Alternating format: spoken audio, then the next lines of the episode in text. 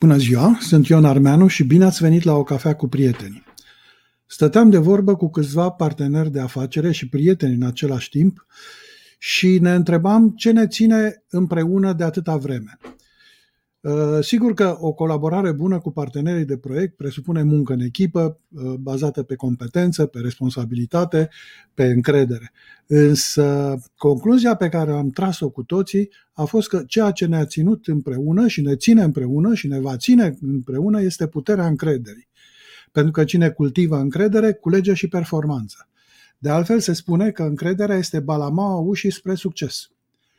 Laureatul premiului Nobel pentru economie Vernon Smith și neuroeconomistul Paul Zak au demonstrat, cu ajutorul neuroștiinței, relația directă dintre încredere și performanță. La nivel comportamental, hormonul oxitocină determină reducerea temerilor și creșterea încrederii. Chimia creierului uman se schimbă atunci când apare sentimentul de încredere accelerând procesele deliberative și eliberând potențialul indivizilor. Această descoperire oferă o nouă perspectivă științifică de data aceasta, care poate facilita drumul spre performanță. O cultură a încrederii pare a fi secretul creșterii nivelului de implicare, după care tânjesc toate companiile, toate comunitățile.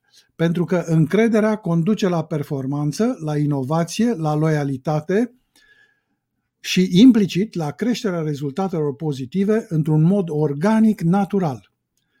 Dar ce este de fapt încrederea? Știința definește încrederea ca fiind un semnal pe care creierul îl transmite atunci când nivelul de oxitocină crește și care este decodificat sub forma unui sentiment de siguranță față de o altă persoană. Organizațiile care tind către o cultură a încrederii trebuie să securizeze atât pe verticală cât și pe orizontală, dar și transversal și reciproc acest sentiment, în toate stadiile și procesele specifice funcționării unei organizații, începând chiar cu etapele incipiente, când primele experiențe sunt esențiale pentru cultivarea încrederii. A avea încredere nu înseamnă a fi superficial în relația cu ceilalți, ci înseamnă a-i trata pe aceștia ca pe niște adulți responsabili, capabili și doritori să-și îndeplinească sarcinile. Încrederea și responsabilitatea se condiționează reciproc și nu pot funcționa decât împreună. Încrederea nu este doar o virtute socială, ci un puternic motivator care conduce la performanță. Numai făcând din încredere o prioritate pentru toată lumea, putem aștepta loialitate, dăruire și performanță. Cooperarea într-o echipă nu apare de la sine, așa cum am constatat de atâtea ori doar pentru că oamenii puși la un loc au de îndeplinit sarcini comune sau sarcini ca parte dintr-un întreg proces. Crearea și apoi consolidarea unor sentimente de încredere, respectiv mutual și înțelegere, precum și capacitatea echipei de a aborda conflictele inerente oricărui grup, sunt factori cheie de dezvoltare a echipei. Pentru consolidarea încrederii în cadrul unei organizații e nevoie de timp, Uh, și de, uh, și de liniște. Iar odată pierdută încrederea, va fi cu greu recâștigată. De aceea, managerii care își doresc succesul sau liderii care își doresc succesul trebuie să creeze și să dezvolte o cultură a încrederii în organizația lor, în echipa lor, în comunitatea lor, începând chiar cu imaginea lor ca manager și imaginea echipei manageriale în fața celor cu care lucrează, atât în mediul intern cât și în mediul extern. Corectitudinea, integritatea, profesionalismul, deschiderea în comunicare, o manieră responsabilă de abordare a lucrurilor sunt doar câteva dintre caracteristicile unui lider ce îmi transmite un sentiment de încredere celor cu care lucrează. E un grad mare de dependență între încredere și colaborare. Încrederea și colaborarea sunt foarte importante. Practic sunt două fețe ale aceluiași proces. Problema cu încrederea și colaborarea e că sunt sentimente, nu sunt comenzi. Nu pot să spun, de exemplu, uh, crede-mă și tu, și tu chiar să mă crezi. Uh, nu pot doar să comand cuiva să colaboreze și el să o facă. Lucrurile astea nu merg așa, pentru că e vorba de un sentiment, e vorba de o emoție. Acum, de unde vine uh, sentimentul ăsta? Acum vreo 50.000 de ani, în paleolitic, la începutul erei Homo sapiens, lumea era plină de pericole, de forțe care încercau de zor să ne extermine chiar ca, chiar ca rasă. Nimic personal. Fie că era, fie că era vorba de, de vremea aspră, de lipsa resurselor, de hrană, de animale sălbatice agresive, toate aveau efectul de a ne scurta viața. Apoi, am învățat ceva și am evoluat la animale sociale. Am început să trăim, să muncim împreună în ceea ce se poate numi un cerc sigur, într-un trib, înăuntru tribului, unde am simțit că aparținem. Și când ne-am simțit în siguranță printre ei noștri, reacția firească a fost de încredere și colaborare. Iar asta a avut și are beneficii imense. Înseamnă că pot să dorm noaptea și să am încredere că cineva stă de veche.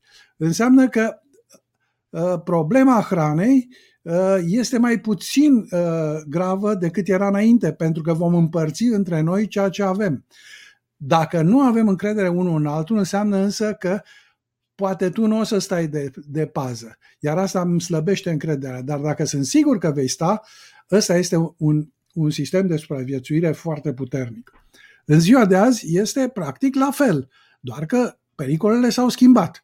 Însă lumea e plină de pericole, de lucruri care încearcă să ne frustreze, să ne reducă șansa de reușită și fie că să e vorba de fluctuații economice, de incertitudinea pieț- piețelor, ar putea fi noile tehnologii care schimbă lumea în toate aspectele și care îți perimează uh, uh, poate chiar profesia, poate afacerea uh, și poate multe alte aspecte ale vieții tale cu care erai obișnuit.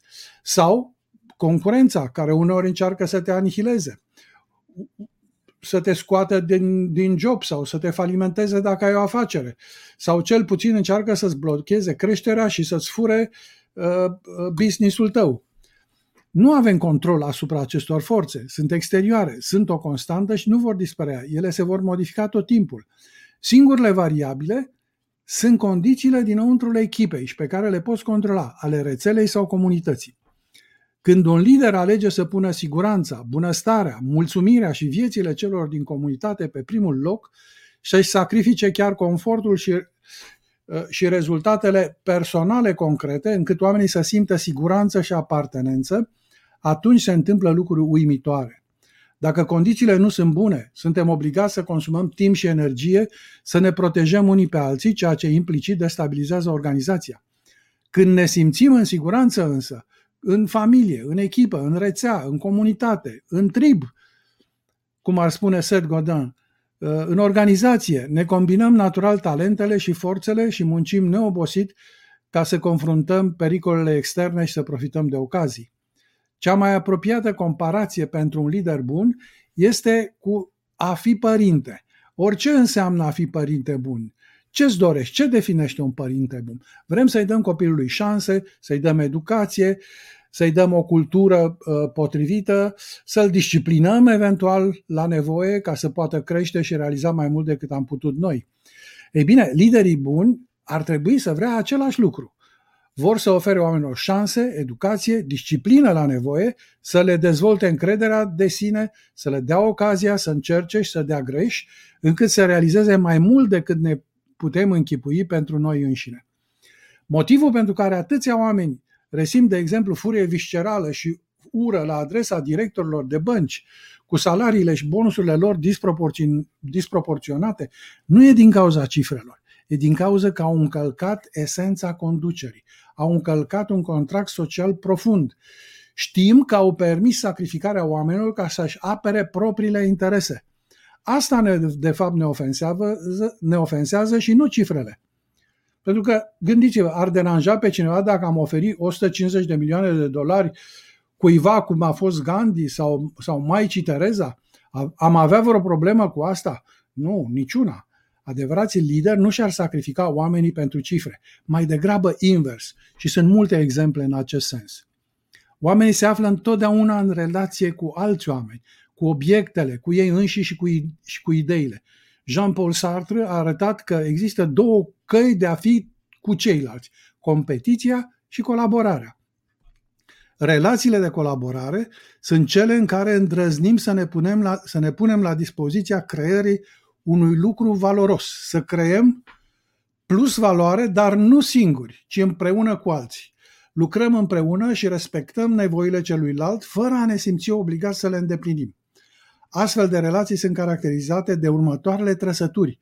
Simțim că suntem capabili să dăruim cu generozitate, fără a contabiliza costul, deoarece avem încredere că și celălalt va proceda la fel. Explorăm constant diferențele și asemănările dintre noi și facem loc complementarității pe care acest lucru îl permite. Gestionăm astfel cu maximă considerație resursele suplimentare pe care fiecare le obține de la celălalt. Lucrăm cu o regulă nescrisă a reciprocității. Suntem conștienți că nu putem acapara pur și simplu spațiul și timpul comun, ci trebuie să fim atenți atât la nevoile noastre cât și la ale celuilalt și suntem echitabili în împărțirea resurselor disponibile.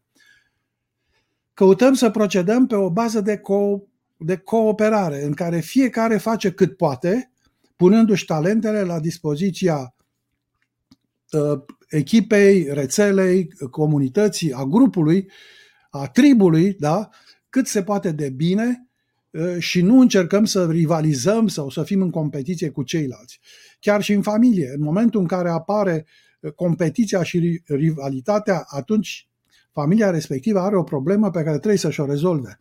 În același timp, primim cu recunoștință contribuțiile celorlalți. E, spiritul de conducere, desigur că este o alegere, nu e un loc în ierarhie.